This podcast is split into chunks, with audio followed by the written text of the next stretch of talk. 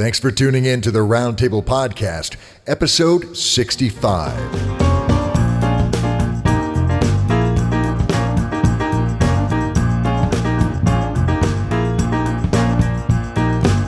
Hello, literary alchemists. I'm Mike Underwood. And I'm Dave Robison. And you've tuned in to the Roundtable Podcast. On the Roundtable Podcast, we invite writers to come onto the show and pitch a story idea to us and our esteemed guest hosts.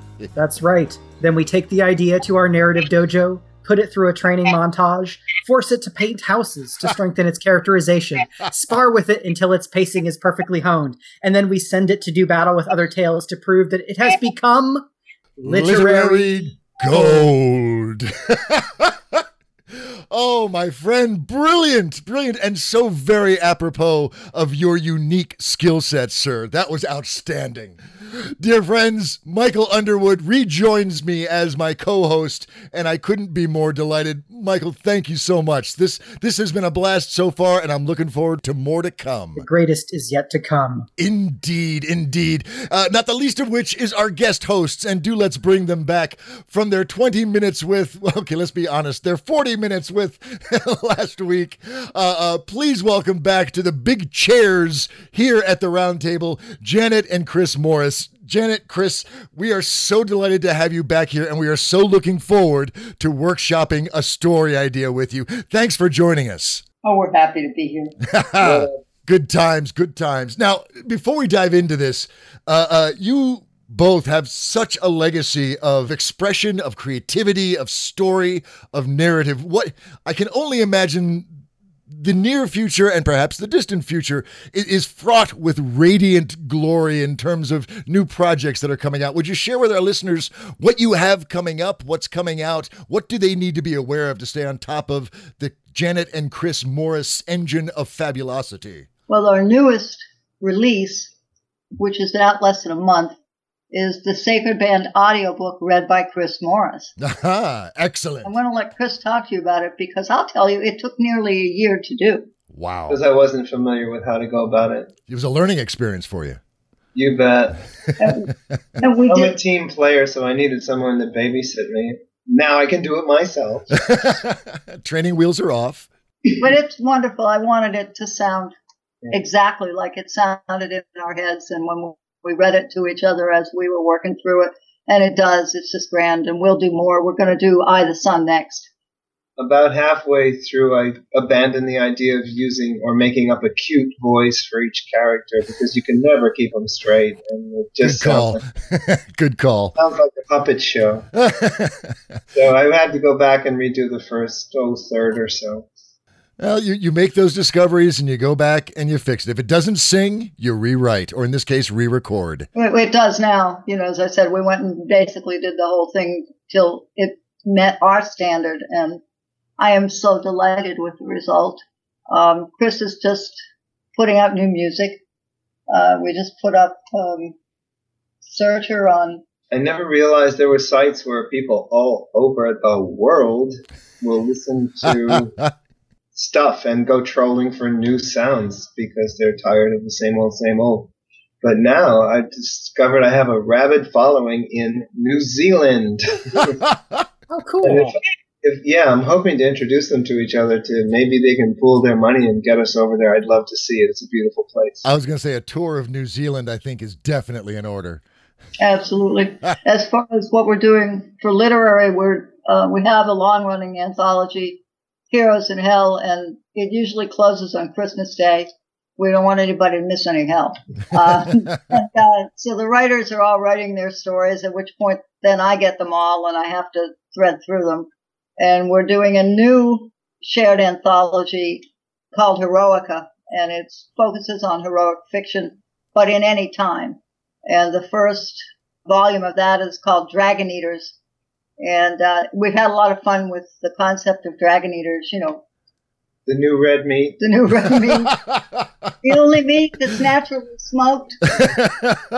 Uh, dragon, it's what for dinner, you know. oh, see, uh, the, the, the fast food franchise opportunities alone are awesome. Absolutely. So we're having fun with dragon eaters, and uh, I'm doing a new hero called Rhesus of Thrace. Yes, I heard about this. Yeah. Oh, we released a little bit of it in a a charity anthology called Nine Heroes, so you can read the very start. But um, it's a big novel. It's one I've wanted to do for a long time, but it's almost as if you took I the Sun methodology and the Sacred Band of Stepsons and put them in a blender because he was a character in the Iliad who was killed at Athena's order before he got to join the battle. And he's very interesting. And he became what's called a hero cult. And so in our story, following the Iliad and Euripides, who said that his mother Calliope arranged for him to be resurrected after his death, he gets out of the cave where they've kept him all this time, and I'm having a wonderful time with him. Outstanding. When when do you anticipate that being uh, uh, out and available on, on the on the bookshelves? The book, it's going to take the rest of the year easily. A big novel like that, I, I take my summer. time. Spring, summer, maybe. Okay. and uh, that's pretty much what we're doing. After that, I have another Sacred Band novel, and then a sequel to Outpassage. So my next three years are mapped. Thanks for asking. now, do you guys uh, do any uh, convention appearances at all? We try. Once in a, once in a great while. Any Yeah. of them on the books yet, or or possibly? We haven't scheduled anything for Yeah. next year. Our big event this year- was the talk at the Library of Congress, for which we had create a, a real Presentation. presentation, government style, you know, presentation, and it was a lot of fun to mix story presentation. Chris would read from some of the heroic selections, and I was supposed to stick with the script and talk to what I had written, but didn't. So we put the, What a shock! yeah, really. We put the act, uh, actual paper up on sacredbander.com, and there's a 51 minute YouTube which has the entire. If you missed it and you want to be at the Library of Congress event, all 51 minutes are there and available for anybody who wants to watch them on YouTube. And Chris reads some amazing things. Outstanding. I, I will definitely make sure that the link to that and to the audiobook and to and reference to all of that awesomeness gets into the liner notes so our fans can can click on that and follow up on all of that. That's You're fabulous. very kind. Thank you. Now I also want to turn the mic over to to Master Underwood, uh, who also has numerous uh, fabulous things that are coming out into the world. Mike, what what's coming up for you, sir? Yeah, so I'm just a couple months out from the release of my superhero fantasy novel Shield and Crocus, Yes. which was in June, which is about a group of heroes who uh, fight to free a city built in and among the bones of a fallen titan. And that one is very kind of high actiony. And then my next book is called The Younger Gods, which is a supernatural thriller set in New York, starring the one moral son in a family of kind of apocalyptic monster and evil god cultists. He runs away from home when he realizes how terrible they are, and then his sister shows up to kickstart the apocalypse, and he has to overcome his complete lack of social skills in order to uh, gather allies to fight them. That's great. Wow. that sounds awesome. Sounds like my home life. oh man! Now, now, what about con appearances? Any, any uh, show? I know you're a showman, uh, uh, both both for for Angry Robot Books and for yourself. What's what's coming up on your schedule? Well, I was just at the Baltimore Book Festival, and I'm going to be at New York Comic Con because it's right before the launch of The Younger Gods with Simon Schuster, doing stuff there. And then I'll be at World Fantasy Convention down in DC because it's an easy trip for me, which uh, is is known in in fantasy writer circles as the BarCon to end all BarCons because all of the business is done is is done over martinis and, and margaritas, less so in the panels. We're, Yeah, I made a three book deal at a fantasy con in the bar. Indeed. get get your get your stamina, get your get your endurance up. Swallow some olive oil before you go in, and uh, I, I hear that helps with with countering inebriation. I don't know. livers are essential in getting book deals. Apparently, apparently, I'm surprised more and more veteran authors don't don't have liver problems in their advancing years. Oh, fabulous, Michael! I will make sure all of that gets into the liner notes. Is there anything else? Well, and you can catch me a couple of times a month on the Skiffy and Fanty show and my own kind of continual efforts in the podosphere, mostly talking about uh, science fiction and fantasy media type things, films and television, good and bad. Definitely, and and this friends, if you haven't consumed the Skiffy and Fanty show, do make that scene. Uh, uh, it is definitely one of the cornerstones of, of genre, geek, and nerd culture uh, here in the Podosphere. And and Michael, I got to say, I'm so I'm so delighted that you are in the Podosphere doing the Podosphere thing. Uh, I think I think the place is better for you for having you in it, sir. Thank you so much. Yeah, you're so very welcome. Well, friends, here's the deal. I'd like to pause for just a moment uh, and give some airtime to another fabulous podcast or, or awesome ebook or other project that's out there in the world. And when we come back, I would love to workshop a story. What do you say? Ah, let's do it. Ha ha! Absolutely. I couldn't agree more. Friends, don't you go anywhere. We'll be right back. Do you like listening to audio science fiction? Are you a fan of writers reading their work? My name is Mike Luoma. By day, I play tunes on the radio. The rest of the time, I'm creating science fiction and comic books. And I bring my two worlds together each week with my glow in the dark radio podcast, where I read you my stuff.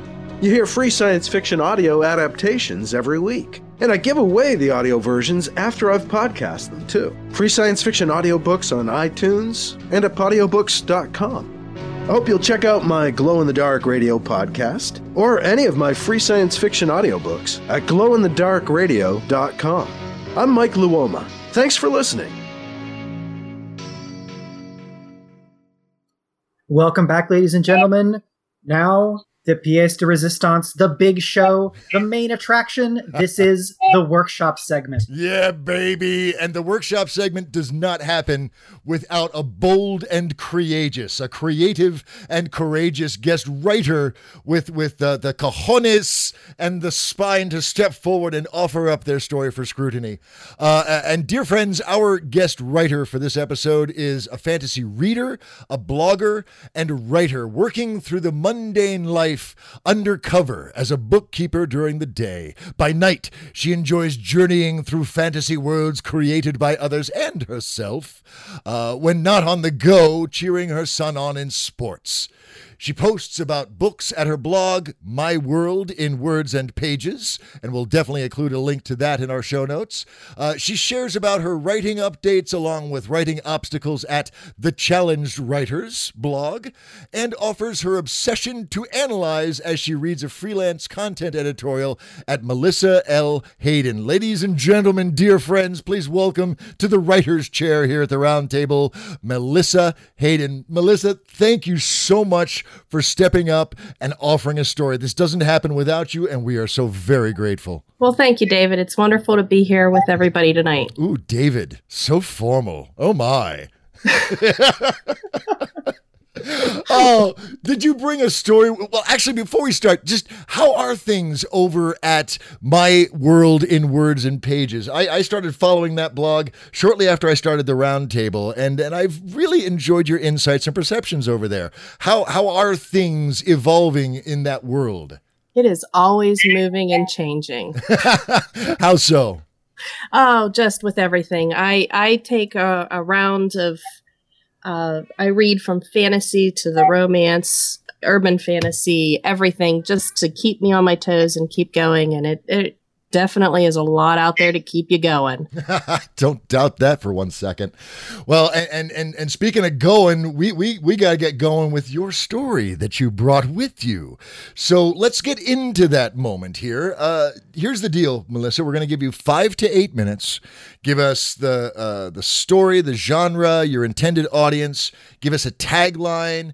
Uh, introduce us to some of the themes you want to explore, the world that it's set in, the characters, and then give us some brief story tent poles so we understand the kind of story you're working with. I'm going to get out of the way. The mic is all yours, ma'am. Okay. What we have here is the book is an epic fantasy novel for a potential series for adults. The hook line is Princess Bedalia has killed her father. Now she must make the pilgrimage of kings to correct her actions that brought her kingdom and world to the crumbling state it is. The themes are facing the fear of the unknown and trusting in that unknown for awareness and redemptions to come.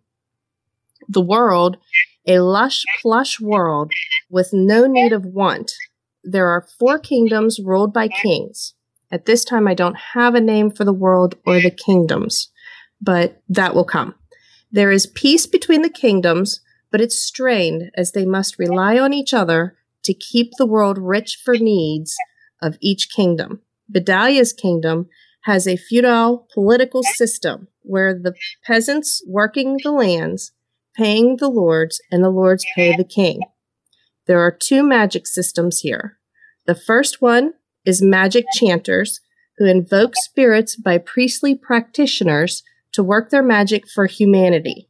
It's a voodoo type magic that the people of the kingdom love and respect as it's used to affect, protect, and maintain buildings and the food stores along with healing diseases. Magic chanters have always been advisors to the kings with their special talents. The second magic is dragon magic. It's elemental and connected to the land. There are four dragons remaining, chained and hidden away by the kings, believed they are keeping their people safe. It's a secret magic only known to the king and the highest priest of the chanters. Each of the four kings are bound to one dragon.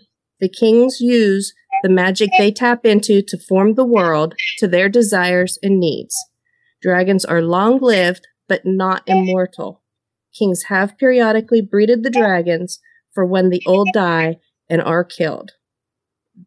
What is happening now is the world is shifting and breaking with the lack of connection to one of the kings. The characters, the protagonist of the story is Bedalia. Bedalia wants a kingdom of peace. In the beginning, she's proud and arrogant, a princess that gets what she wants from those that fear her father. In the end, she is humbled. She learns she has to listen and hear others' thoughts and beliefs, that there is more to ruling than what she thinks is right for her people. Ultimately, her heart is in the right place and she's willing to do as she must for her people. Her weakness is she doesn't see all that is present in the world. She sees what she wants and her actions are done with blinders on. She fears being ruthless like her father because he killed her mother. She is supported by Derek, Tristan, and Rylan. Derek is her number one commander and one of her teachers in military tactics and defending herself. He wants to fulfill his oath that he swore to Bedalia's mother and preserve his honor. He's a strong leader, able to assess a situation and needs of people who rely on him. His weakness is putting his honor and duty before his personal needs. He will die in the name of the queen he believes she will be. I'm not sure what his story arc is, but would really appreciate any help in exploring it. Tristan is a mercenary friend of Derek's who's come to town. At his age, he believes he's ready and wants to settle down with a good woman on a small homestead. Derek hires him for the mission to help protect Bedalia. In the end, he replaces Derek as Bedalia's personal guard. Rylan idolizes Tristan and wants to be a mercenary like him. When Tristan is hired, Rylan joins the group as Tristan's shield man, but Rylan has a dark secret. The priests have found that he's one of the few who can work the chanter magic, but Rylan detests the priests for their arrogance and greed. In the end, he will be the one to cast the final magic to bind Bedalia and the dragon to save the world. The, the primary antagonist is Xander. He wants power. Xander seeks to always control the situation.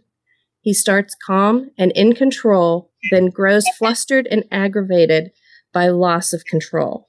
He's had a taste of the power the dragons possess and use it to prolong his life. Originally, he was confident he would woo and marry Bedalia, then kill the king himself to rise to power. In the end, when Bedalia denies him, he attempts to seize the dragon power for himself.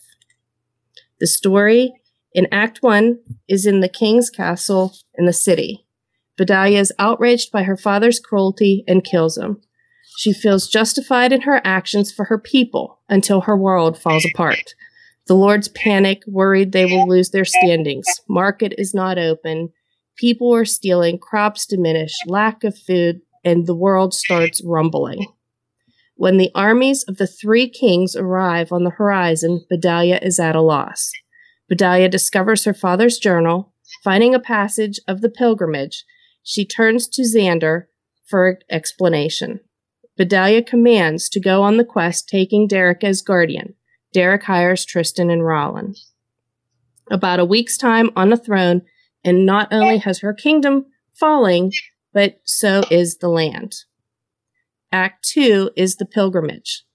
Bedalia is shocked at the changes of the landscape and turns to Xander for explanation. The land begins to rebel against itself as the group approaches the temple with the entrance.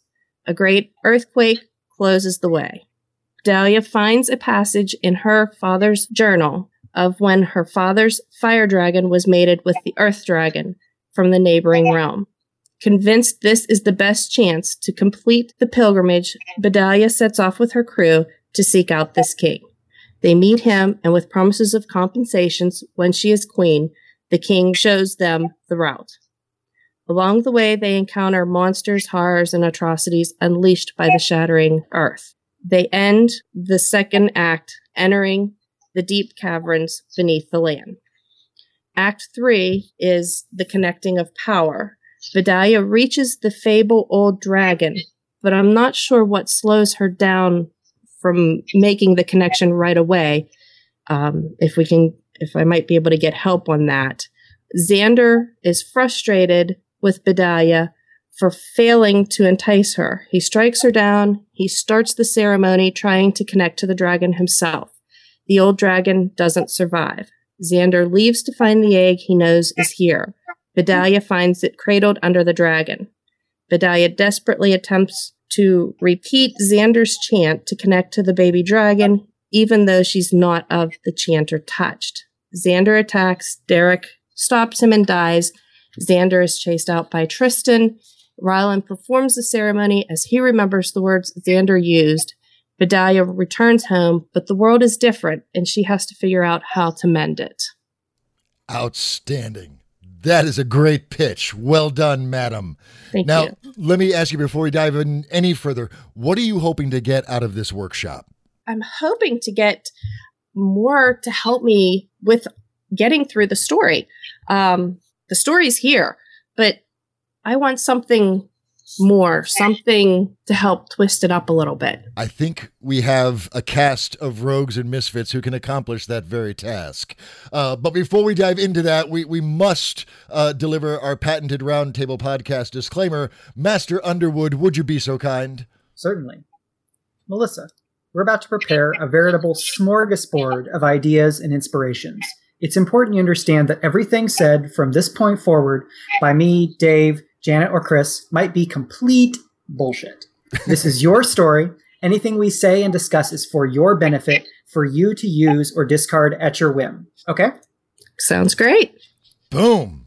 And we're off. It is our custom to start off with a quick once around the table uh, to explore uh, some questions of clarification and some first impressions. We always defer to our guest hosts. So, uh, Janet, we'll start off with you. First impressions of Melissa's story and any questions of clarification you might have. Um, for me, you told me everything but the story. You told me the background. You told me the plot. You told me the mechanics but you didn't tell me the emotional content or why I'm going to care. And I hope we can get to that. I also have um, about had my fill of cutesy dragons, so I'm hoping in the process of this we can get the the um, the dragon thing to bring something new to the table. Excellent. Excellent. I, I think that's a distinct possibility. Chris, what about you, sir? First impressions and any questions? I love Bedalia. she is she is the story. She's the voice. She's about to to do one of the most radical things anyone can do is to kill a parent, much less one of the opposite sex. This is Oedipus in reverse, and it's an age old, time tested, and engaging story. Whoever tells it in whatever garb. So um, I think you're detail heavy. Uh, you've got a lot of uh, decorations and and furnishings in the characters. I like the Xander guy, except this is going to me. It, it sounds like a story where a person is going to find out through trials and tribulations what she stands for, who she is. And those sorts of stories are fraught with unpredictable mm-hmm. nuance because of the, the developing nature of the protagonist. So um, I really, I'm just concentrating on her because I want. You've read Tolstoy, I'm sure. Um, he spends a chapter just preparing to plunge the knife into, and by the time it happens, you are just you're you're over the top with um, loss and and the tragic sense that this is a big mistake. so, um, and it sounds as if uh, you have her referring to her father's journals later. There's going to be an, an ongoing uh, presence from her father, and you have to be sure to draw him carefully in the beginning so that we remember the uh, enduring quality of the, of him and his influence on her. Excellent points. Excellent points. And I definitely think we can explore that later on as we dive into this. Uh, Michael Underwood, uh, your first impressions and any questions?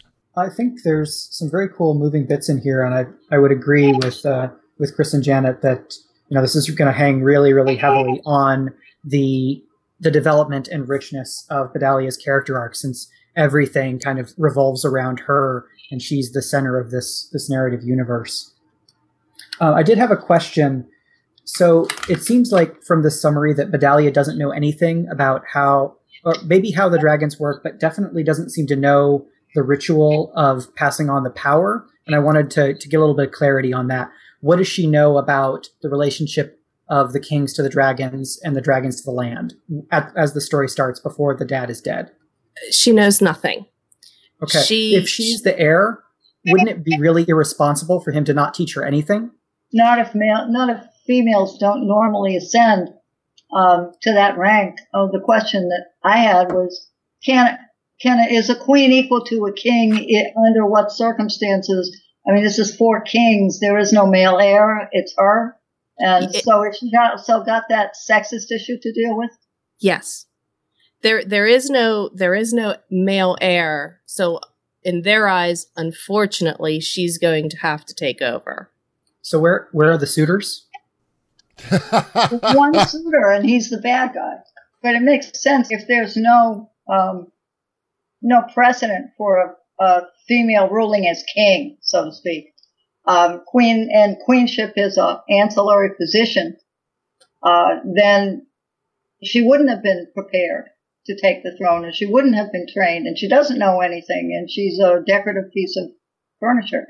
Um, Which would actually make for some very interesting gender issues if she seizes the reins and says, I will be the first queen of these lands. Make a better story. Hatshepsut, when she went out with her troops to, bar- to battle, strapped on a leather penis. Um, Queen Hatshepsut of Egypt. I mean, and that's a historical fit. I mean, but she had to fight that. A lot of times, if you look at the historical precedents, if the blood is coming down the female line, um, and is only valid if it's from the female because nobody can tell who the father of someone is anyway, but you can always tell who the mother is. Um, then that's one set of rules. But if this is a matriarchal moment in a patriarchal society, there's a lot of meat here that you haven't touched on um, that has to do with can a woman be considered equal to a king? Can queenship yeah. be elevated to kingship? If it can't, then you got a different story because she can be a tyrant without having to be a king. She's the highest value asset, so the story has to show her cast down and then slowly raised up.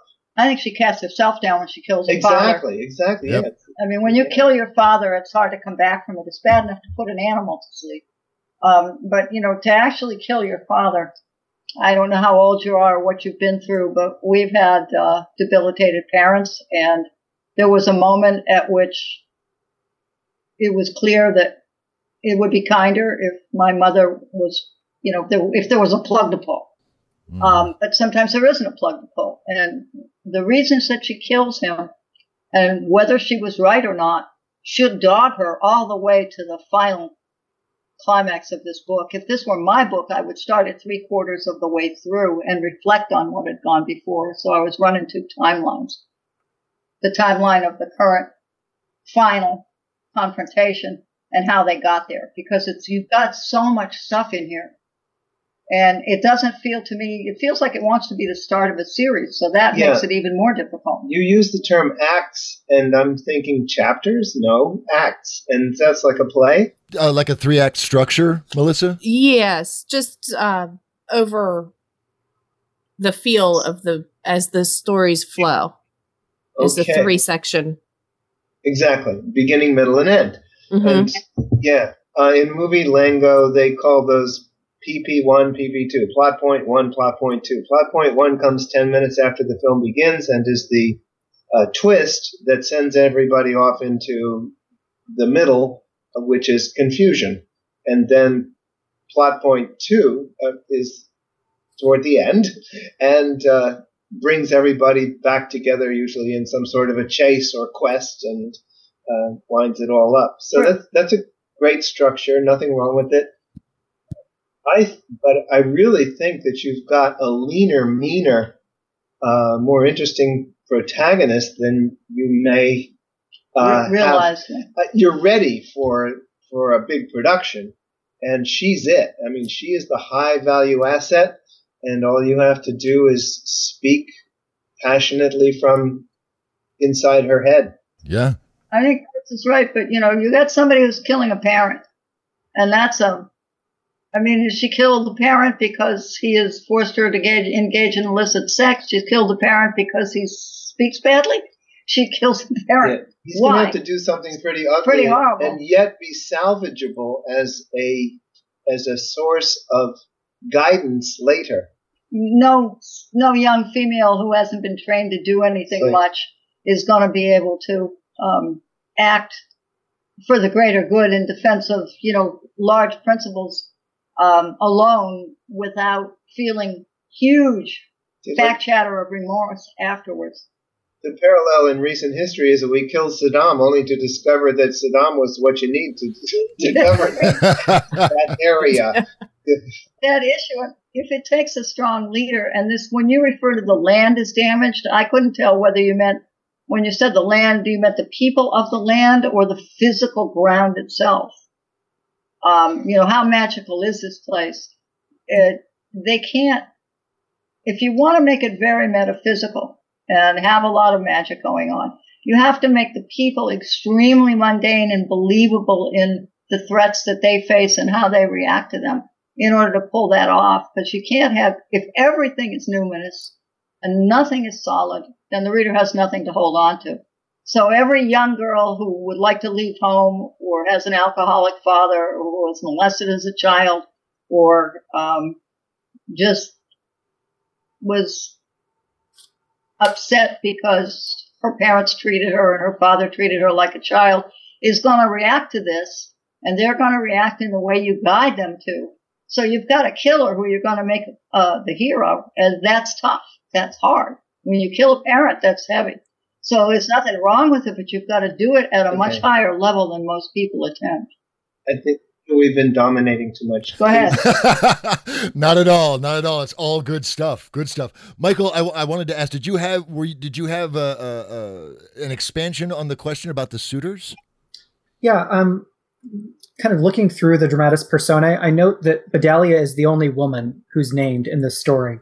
I, Um, noticed I could too. see in a story that kind of it was drawing upon the gender assumptions and kind of the play between what kings are allowed to do and what queens are allowed to do. That could be a positive, but I do want to to ask if there's a way, maybe if you're interested in in creating greater balance or changing the cast around, to see if any of these other characters could be gender flipped, and especially if there's any interest in exploring different models of femininity in the way that the kings have been practicing masculinity and masculine power. Because as is, you've got you know five to one on named characters, um, Mhm. and you know where are the you know where are the other people in around the crown? You know the other advisors, the other uh, the the uh, the magic chanters, and if we fill out the the royal court a little, that may give us some inf- uh, some ideas on influences on Bedalia and where else she's been going.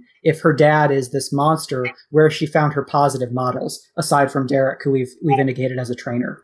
I agree. I definitely agree. And you and you could even go so far as to you know explore from from a gender issue. You know, if Tristan, for example, was Trista, uh, uh, there's there's that attitude of I will become a man and and live in a man's culture operating on their terms that's one option uh, but it's not necessarily a, a balanced or or uh, uh, honest uh, choice in terms of being true to yourself and Bedalia if she's going to truly rule and truly be a, a, a good true queen will need to find a better way and Trista could be you know Tristan's as a female character could be an immediate draw and then a realization that no, this will not work for me. I need to find a better way. I think got, that that instinct is correct. That there aren't there are no female influences at play in the story except the you know maybe the female dragon that dies with the egg. Well, is she going to emulate male behavior? Is she going to be a kickboxer and do that kind of thing? No, I, I wasn't going to have her be a major kickboxer. I mean, she could definitely stand up on her own, but there, yeah, there needs to be more. And why, okay. why is she being trained in martial arts? Um, what is the, the status of females in that society? The, the typical way historically females ruled was either like Aspasia in ancient Greece, who ran the best whorehouse in town. And Yeah, she was um, she was absolutely the political brains of Pericles, Pericles' rule in the century Athens. But in earlier times, you usually had at least remnants of the matriarchal society, which was magical, which ruled in a different way, and you would, have females in the dragon magic area, in other kinds of earth magic. Um, who she must have had some influences. You don't just get up one day and say, I'm going to kill my father today. Um, you know, a lot of things come into play there. And since you're starting, I mean, that's your first big scene, right? Everything else is going to be why and how. I think we're going to need. To, I think we're going to need to expand before that because that that was my biggest concern was, you know, if in the opening scene Bedalia kills the king and this is our protagonist, that's that seems like a, a very dark beginning and it's going to be make it very hard for the for the reader to engage with Bedalia as the, the the, bearer of this. I don't story. know about that, Dave, because there's a there's a recent novel that's was a debut fantasy called Promise of Blood by Brian McClellan, which is done incredibly well. And it starts the first chapter, the main character has just murdered the Mad King. And uh, Melissa, I would point you to that book to see how it's it does structure in terms of they've just had an overthrow of the of the monarchy. This one is much more Napoleonic era kind of um, flintlock fantasy, so it doesn't mm-hmm. fit your your tone. But I think structurally it could be interesting that you have the deposing of the king, you have an overthrow of the old order. That over that old order had secrets to it which have larger implications. So there is some resonance in there. Um, I do think you can start right with the the murder of the king, but you need to get the you need to get Bedalia intensely sharp right away, and we right. need to burn with the right her righteousness from the beginning. We have to understand what she, you know why she's doing what she's doing as she's doing it or ju- just as she's done it, which will be a big task, but if done correctly, will I think create an incredible investment in the character from right right in the beginning. If she does it right, this could be extremely powerful. It's very difficult. Um, starting with an action scene um, of that sort that has emotional power um, and that breaks one of the human taboos. You don't kill your family. Um, mm-hmm. Well, you're, count, you're counting on it to hook us, and you have actually. I, I, I really like. Clearly, it can, you know, it can hook you. It can do amazing things, but what, what you're going to need is room in there to have all the implications. As the implications of what she's done play out, and we find out that she's totally unprepared to take over, even though she thinks she should, um, and that females there is no history of females doing this unless it's back in the ancient past of this society um, and that everything falls apart based on the fact that she's done this, you've got a lot of really deep stuff that you have to cover and find a way to cover. And the guys are right. You will need a couple of female characters, either to tell her that she really screwed up or to have had mentored her in the past. Um, it's, this can't be a book where she's the only functional female within 500 miles. There have to be. What if let me let me throw a what if out there. What if the chanters, the the the existing magical order, the overt magical order, what if those are female? Certainly, at least some of them should be. Yeah. And that and that then by by by having some of them be female and having that be like one of the few uh, avenues of of female empowerment in this culture, uh, uh, you could you could have you know got, even Xander could be a female character. And and speaking of Xander, I'd like to turn our attention to the antagonist for just a little bit. Uh, uh, I've always had a problem with the motivation of power. Uh, uh and we've heard time and time again uh, uh, on the roundtable when we speak of our antagonists, there, there needs to be something about them that doesn't need to be, but it helps if on some level we can at least understand them and maybe maybe even sympathize with them to the point where we can at least understand their viewpoint and where they're coming from. The the, the naked lust for power uh, uh, is is kind of a kind of a, a, a, shallow trope, and I think we can we can do something better with that. Well, if if we take her at face value, the way she's been portrayed, and she does this act, she murder is heavy duty. I don't know how much you've killed, but you know, we had a farm and you have to kill them every so often. They're in enough pain, you got to kill them. Um, and it's very difficult. And when things die, it's difficult. So here's this guy who may think, and rightfully, that she's unprepared and maybe telling himself that this is really, he's got to step in. Now that's a very typical male approach. I'll have, I'll fix that for you, honey. Just stand here, hold my phone. yeah. um, and so rather than making him female, because you need the justification, in the end is okay. Now she's killed her father and she wants to assume his dignities and she wants to rule, but there hasn't been a king who, there hasn't been a female who ruled in this culture for a long time. Um, and she isn't prepared. She hasn't been tutored in the ways of managing a country. Uh, she's got a lot of problems that she's going to face, partially because she's female. And as an antagonist, he's perfect for her because he may even think he's right. The best bad guys always think they're right. They don't think they're bad guys. Um, he may not look at her and think that he's really got a lot of lust for power. He may think that she really needs him to take care of her. And as insulting as that is, it's a very typical male approach to something like a woman overreaching. And if she is the only female and she's going to overreach at this level, you have to find a way for her to be plausible um, in succeeding. And at the end, she still hasn't really. That's a, a point that, that, that, that struck me was uh, Ryland is actually the one who saves the day which kind of leads me to think Ryland's the protagonist. I think Ryland doesn't need to exist in this book. Please continue. Uh, I think I, agree that Ryland is kind of the final agent in terms of uh, kind of making the completion, and that for me takes the the the cresting of Bedalia's emotional arc away. I think it has to be something that Bedalia either she can recreate the the song or that we tie back into the Vodou, Vodou style magic. Because I don't, I think that you may actually also have only one style of magic. Because what if, so Vodou, you have Loa, those are the spirits, right?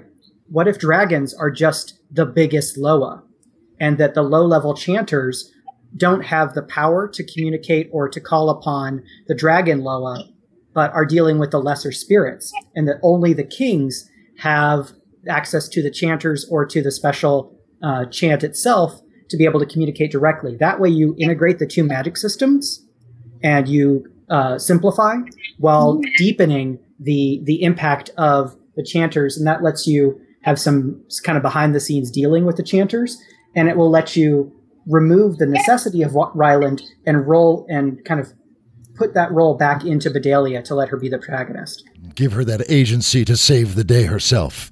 Yeah. Is the dragon going to choose her? I mean, you got the four kings and the four dragons, and one dragon dies, and there's a baby dragon. The magic and the dragon part of this has to have a reason to be important.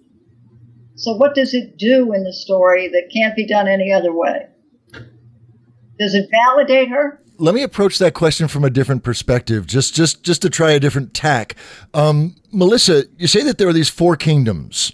Okay, mm-hmm. are they like continent-sized kingdoms, or are they, you know, Europe-sized kingdoms, or uh, England-sized kingdoms? How how big are they, just roughly? I would say probably in between. Okay. And do they encompass the entire planet? And if not, what else is there besides these four kingdoms? Is there this misty barrier beyond which nobody goes? Is it impassable mountains and oceans? Is it is it does it is it a self-contained ecosystem that's a larger part of a larger continuum or is it some sort of isolated bubble of existence? I really haven't thought about going outside of the bubble. So it is a it is a bubbled existence. It is so so in that respect, then the dragon magic is literally sustaining this this this reality, this bubble of existence for the people therein. Yes. Okay. A physical bubble or just a, a knowingness uh, bubble? Knowingness bubble. Okay, well, you know, and if you just take, I, I always try to root these things with parallels in history. At the time of the heyday of the Greeks, they referred to everything outside Greek and um, Asia Minor as a world away. And anything north of what was explored by the Macedonians and the Greeks until Alexander went over the mountains was considered Greater Scythia, which is like, I don't know what's out there. I don't want to know what's out there. They stay there. I stay here. It could be just, and you might want it for later. The rest of the world isn't part of what they know about. And if something, if, if there's other things that exist in other places and you're trying to create a series, then you might be able to go to these other places later and find things there and experiences there.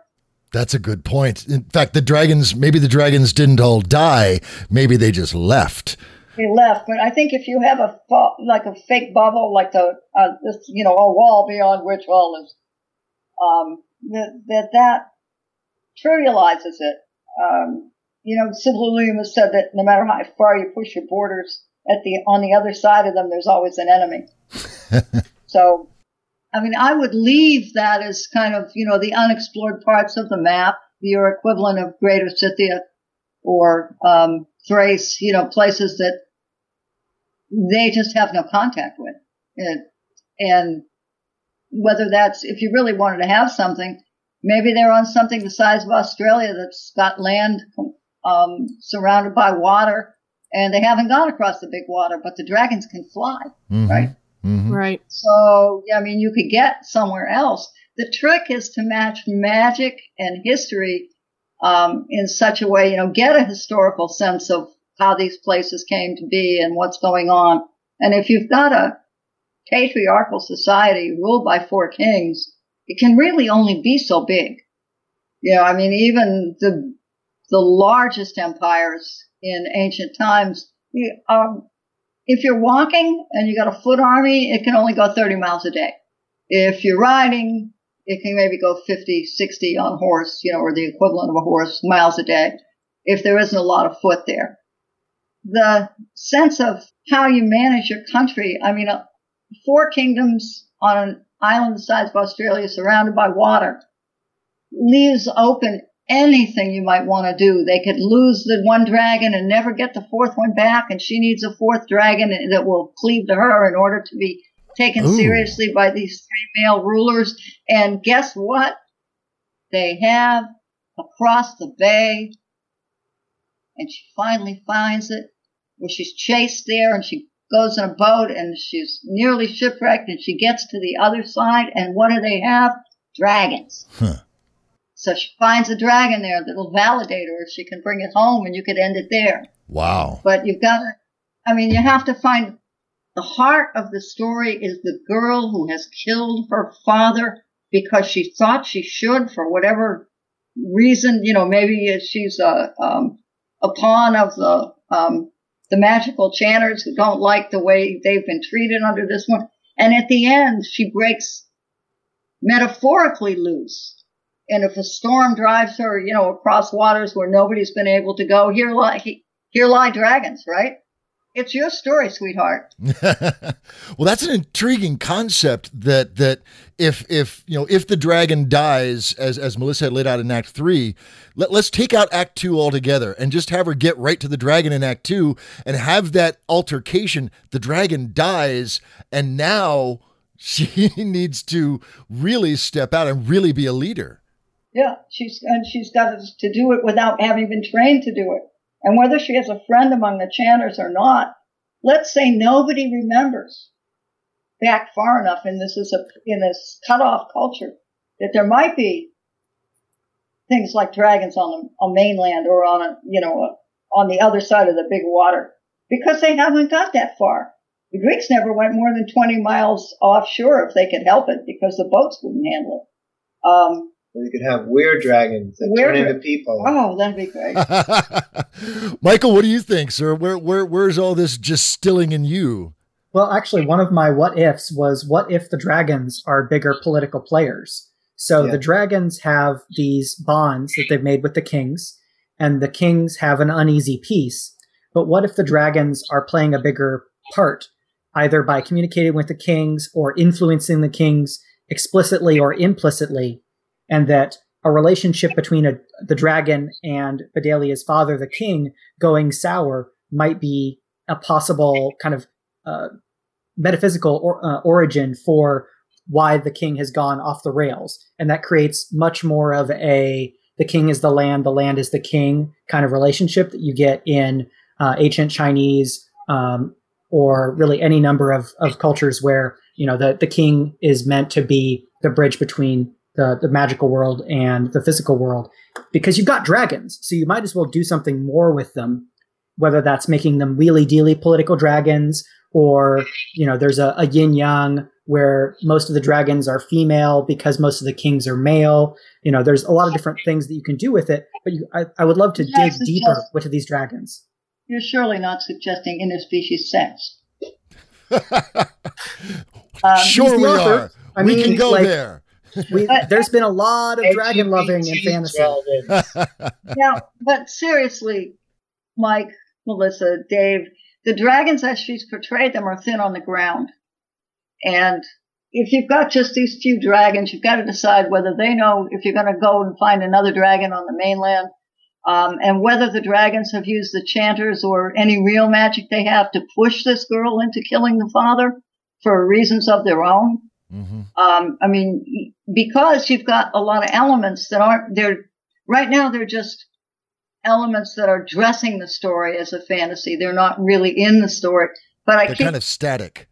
What Dave was was talking about just then sounded almost like the start of Macbeth and the Three Witches, um, which is much more interesting because you know the Three Witches at the beginning, um, when we three meet again, not in fire, not in rain, um, if you had something like that and you started with the three dragons because there's a sick one, um, trying to control the future, that would change the story and she would be a pawn, an unknowing pawn of these, um, dragons. Ancient, ancient beasts, yeah. Right. Maybe they want to get some dragons from the mainland to rebuild the population. Maybe there's only those three left and that one egg.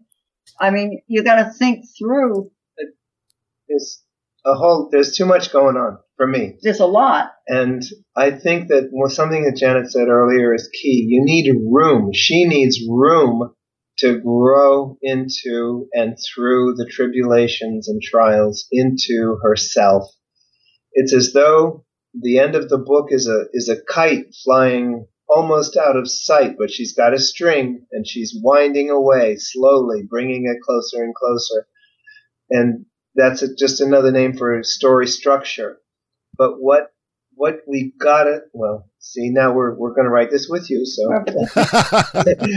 What we gotta do is give her room to to learn more and more at, as you said that what is obstructing her primarily is herself.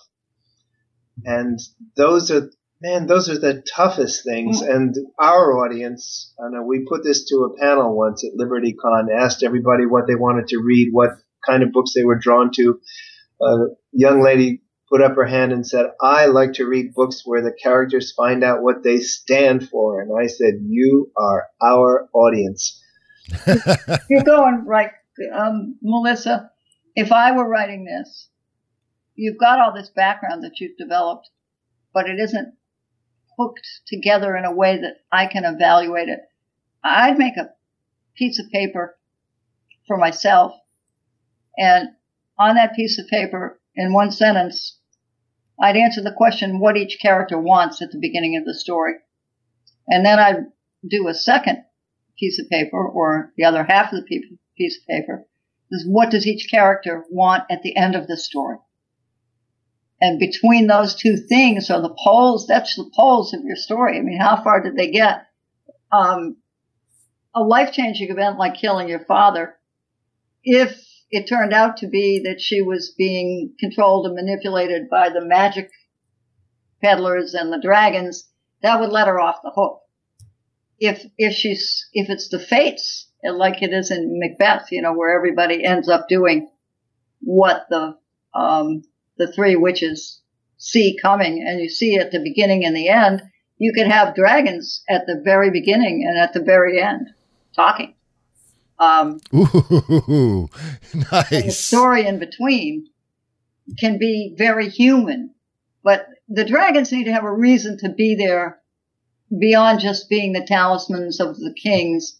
So you got a whole bunch of stuff. You got matriarchy versus patriarchy. You got magic versus secular. You've got politics that isn't really fleshed out because you don't understand yet um, how the culture developed. The reader doesn't understand. The reader, what we the we the readers, first readers of this, don't understand how the culture has developed.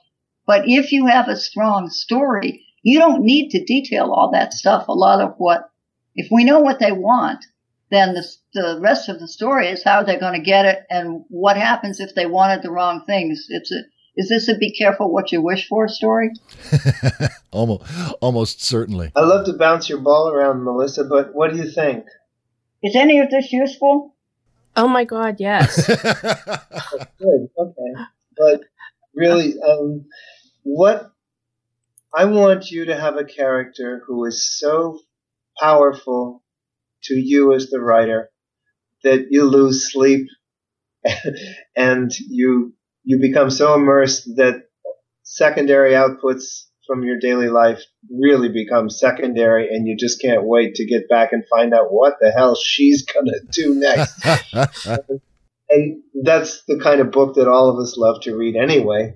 So if there's anything we can do to help you immerse in in your passion, that'd be great. What do you think, Melissa? Uh, I, I she struck mute. Like, yes. so I've got some thoughts on structure. Okay, go for it. So if and I'm going to suggest a possible kind of narrative arc for the character, and please free Melissa uh, to uh, to br- brush it aside. If at the end of the book, Bedelia is ready is ready and equipped to rule, then I think for the middle of the book, we can look at the lessons she needs to learn bef- between the beginning and the end Mm. in terms of what will allow her to be a viable queen.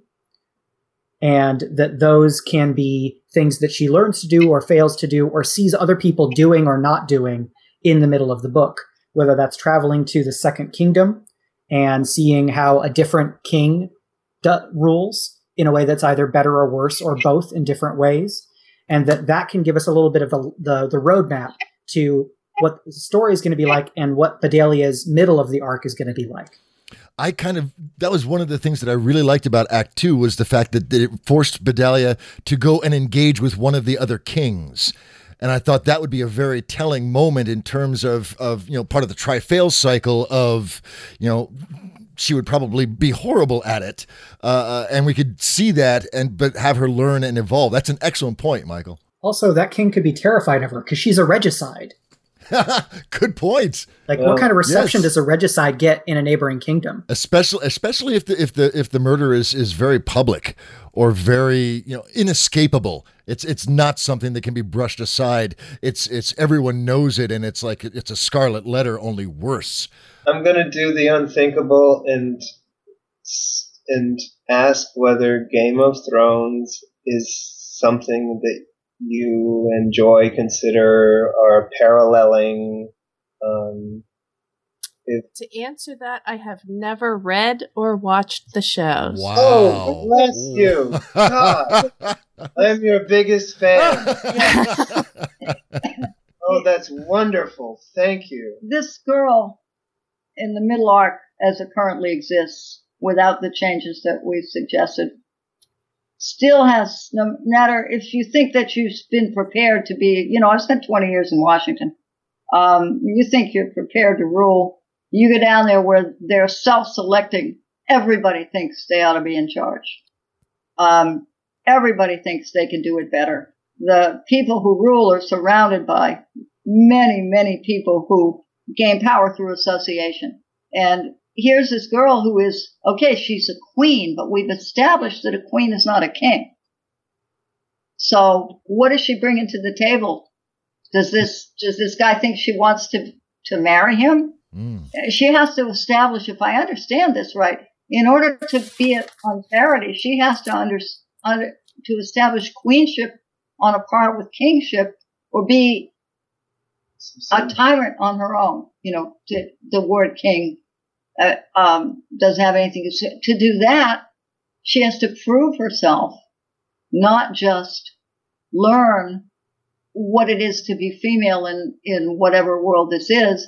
She has to rise above all that and be equal to male in the eyes of a culture that doesn't have that equality. That's a lot to do. That, that's the ascension that we were talking about in the 20 minutes with of rising past self-doubt into mastery Right, absolutely. And if the characters can do that, I mean, killing your father, killing your parent to become ruler was more common than you'd think historically.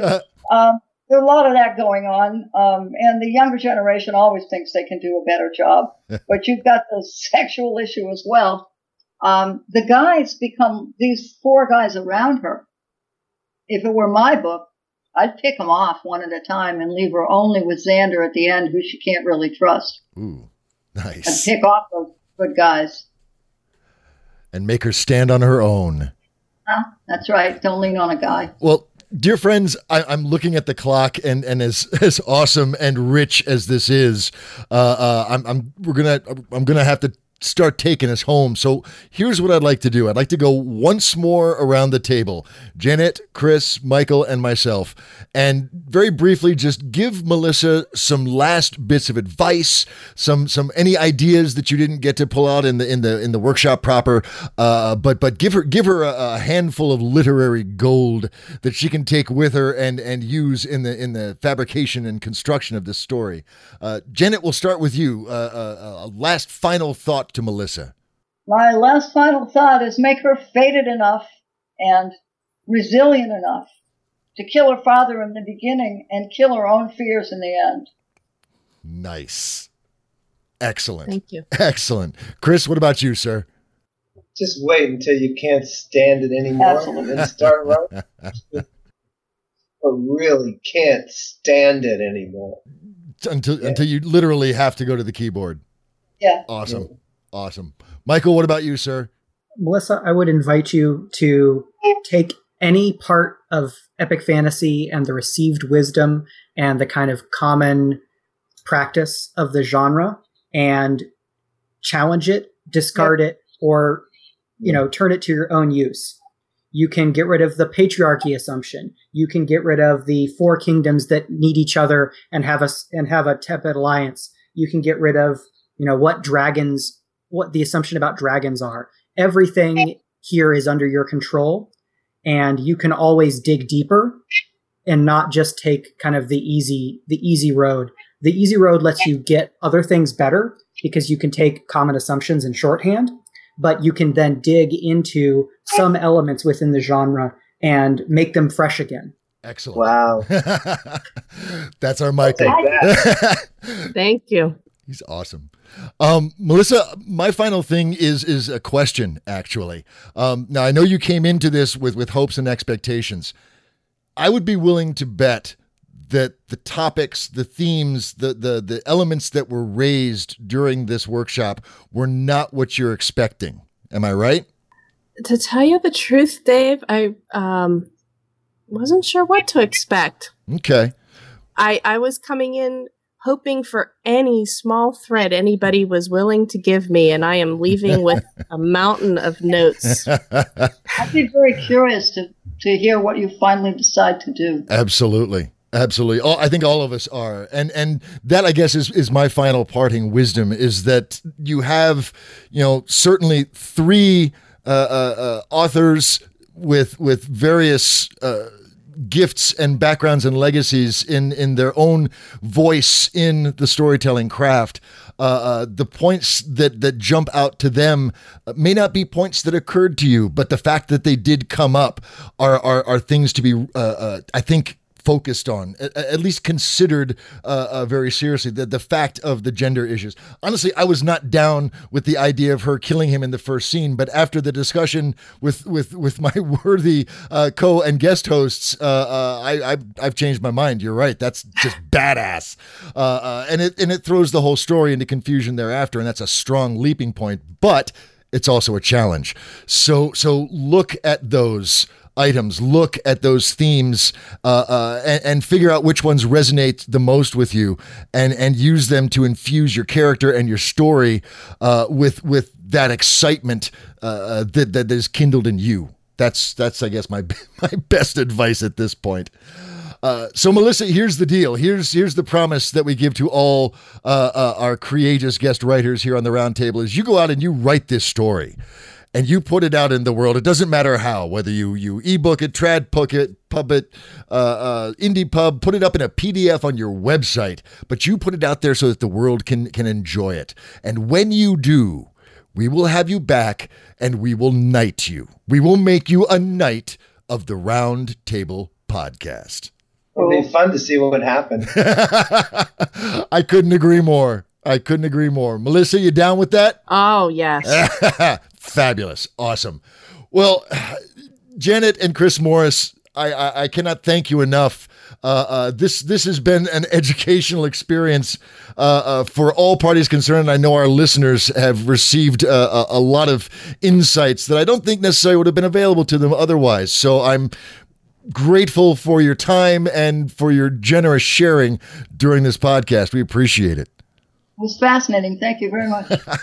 You're most welcome. Michael, as always, a pleasure to share the mic with you, my friend, and thank you for bringing your unique mojo to the mix. It was fabulous as always. Thank you so much for having me. I will uh, I will ride beside you anytime, good friend. Ah, it shall be so. We will saddle up and ride into the into the literary shadows together. and as long as we're doling out gratitude, dear friends, listeners, we want to thank you as well. Without you, we are we are shouting into the void to no means or purpose other than our own selfish ends. So you ennoble us by tuning in, and for that we are grateful. Uh, if you're feeling the vibe and you want to pay it forward a little bit, you can always give us a review out at iTunes. Uh, we're always delighted to uh, uh, get your thoughts and opinions out there, and that helps our boost our rankings in that esteemed framework. Uh, we have now a message board at the roundtable, uh, and this episode will be a part of the workshop uh, forum that's up there. So if you wish to continue the discussion, if you have your own ideas for Melissa, by all means, make your way out there and join into it. And that, of course, is at www.roundtablepodcast.com. Wow. So here we are, spent and exhausted after another fabulous story workshop. But you know what, friends? Next week it starts all over again. We have another round of awesome guest hosts bringing their unique perspectives and pouring them into our ears. Another courageous guest writer coming on the show and sharing their story for workshopping and brainstorming goodness. More roundtable fabulosity for all. That is in one week's time, and that's seven days. That's a lot. So, Michael, what do you think our listeners should be doing between now and then? This time, go right. Go right. The legacy of Brion Humphrey lives on, and it is good advice indeed. And I will share with you, friends, as I always do, you find what you're looking for. So look for the good stuff. Look for the top shelf. Look for the package with the bright ribbons and the big box. Because if you look for it, dear friends, you will find it. We will see you in just seven days. Until then, you guys stay cool, be frosty, be awesome. And we will talk to you soon. Bye bye.